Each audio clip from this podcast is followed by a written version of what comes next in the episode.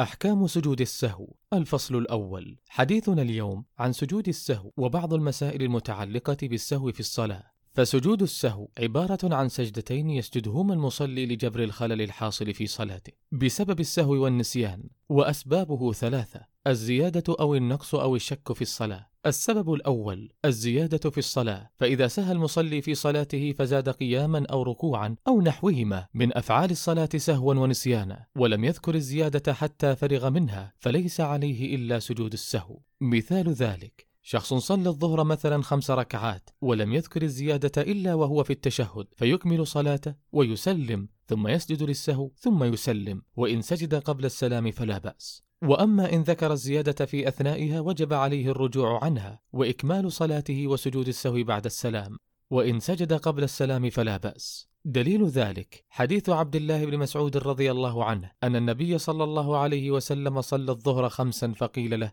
أزيد في الصلاة؟ فقال: وما ذاك؟ قال: صليت 5 فسجد سجدتين بعدما سلم. وفي رواية: فثنى رجليه واستقبل القبلة وسجد سجدتين ثم سلم. متفق عليه. وإذا سلم المصلي قبل إتمامه لصلاته ناسيا، فإن ذكر بعد مدة طويلة أو انتقض وضوءه بطلت صلاته وعليه إعادة الصلاة، وإن ذكر بعد زمن قليل فعليه أن يكمل صلاته ويسجد للسهو بعد السلام، وإن سجد قبل السلام فلا بأس. دليل ذلك حديث عمران بن حصين أن رسول الله صلى الله عليه وسلم صلى العصر فسلم في 3 ركعات ثم دخل منزله، فقام إليه رجل يقال له الخرباق، وكان في يديه طول، فقال: يا رسول الله، فذكر له صنيعه، وخرج غضبان يجر رداءه حتى انتهى إلى الناس فقال: أصدق هذا؟ قالوا: نعم. فصلى 2 ركعة ثم سلم ثم سجد سجدتين ثم سلم. رواه مسلم.